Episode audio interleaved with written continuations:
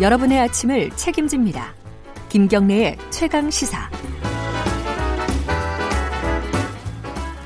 네, 김경래 최강 시사 듣고 계십니다. 최강 스포츠 KBS 스포츠 취재부 박주미 기자 나와 있습니다. 안녕하세요. 네, 안녕하세요.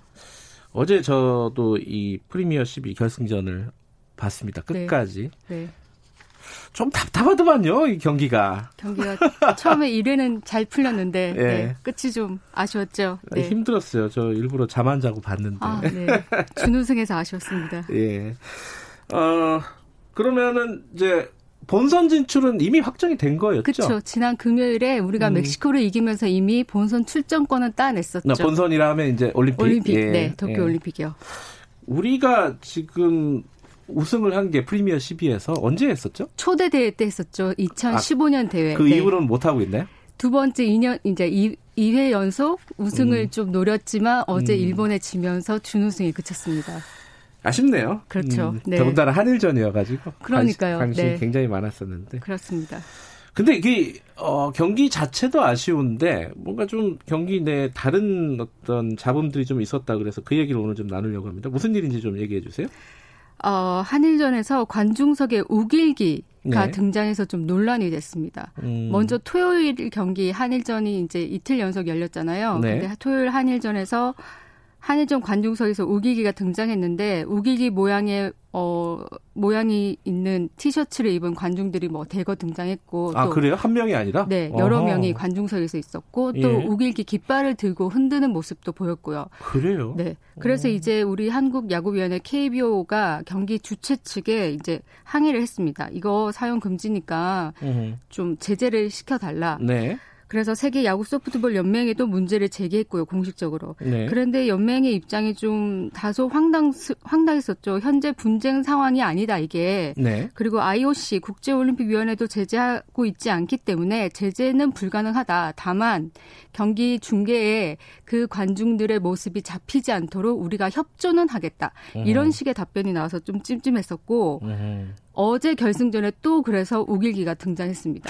중계 화면은 저도 보지는 못했는데 어... 현장 취재관 기자들에 아, 의하면 네, ENG 카메라에 다 포착이 됐고 그렇군요. 네.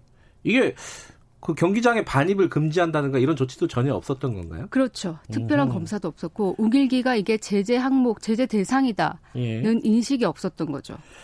올림픽에서도 이러지 않을까라는 걱정이 드는 상황인데. 그렇죠. 이게 그 왜 제재 항목이 아니라는 건지 그걸 한, 한두 번 나온 얘기인데 네. 좀 정리 좀 해보죠. 왜 IOC는 이거를 제재하지 않는 건지. 그러니까 이 우길기가 분명히 명백히 제2차 세계대전 대전 당시에 일본이 사용했던 전범국의 국가의 그 깃발이잖아요. 네. 그래서 이게 정치적 대상이 될 수 있고 우리가 IOC나 피파에서 규제할 수 있는 응원 문구 상대방을 자극하거나 선전하는 정치적 종교적인 어떤 대상이 포함되는 것으로 우리는 다 주장을 음. 하고 있는데 네. IOC는 이것이 우길기가 그런 대상에 포함되지 않는다.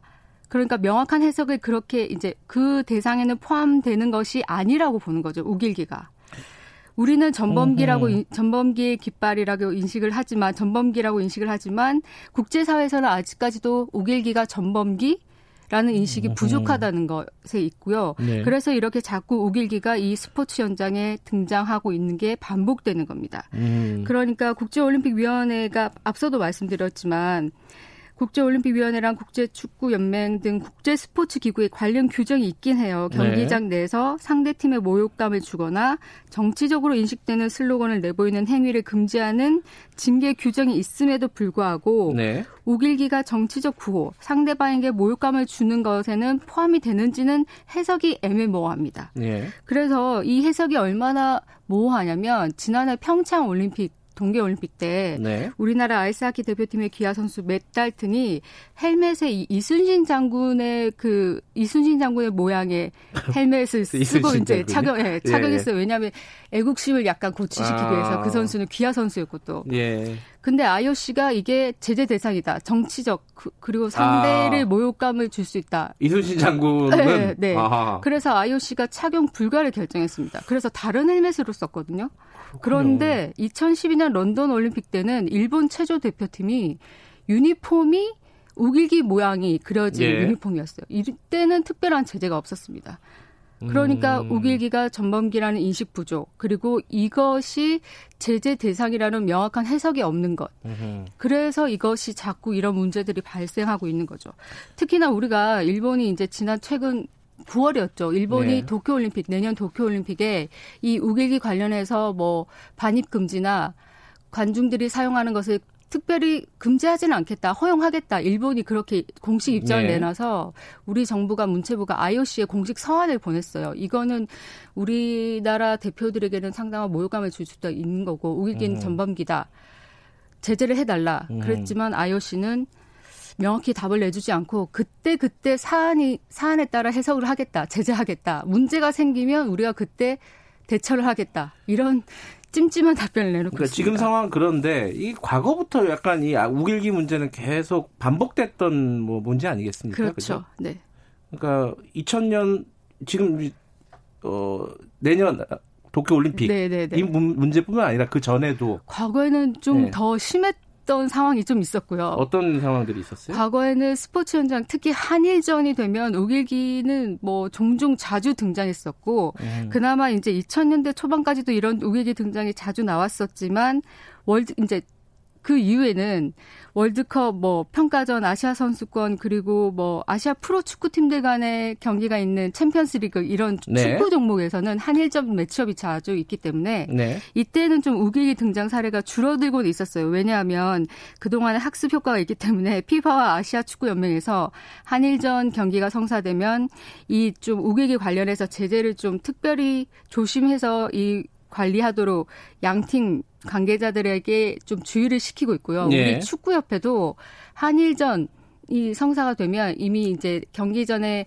양팀 관계자들이 회의를 하거든요. 그때 우길기가 관중석에 보면 우리가 이거를 고소, 그러니까 문제 제기를 분명히 하겠다. 음. 그리고 이거는 징계 조항에 그 물론 해석이 명확하지는 않지만 그 네. 징계 조항이 있었잖아요. 그 징계 조항에 포함될 수 있는 상황이기 때문에 당신들이 관리를 제대로 하지 않으면 징계를 받을 수 있다는 점을 명확히 인지시키고 있거든요.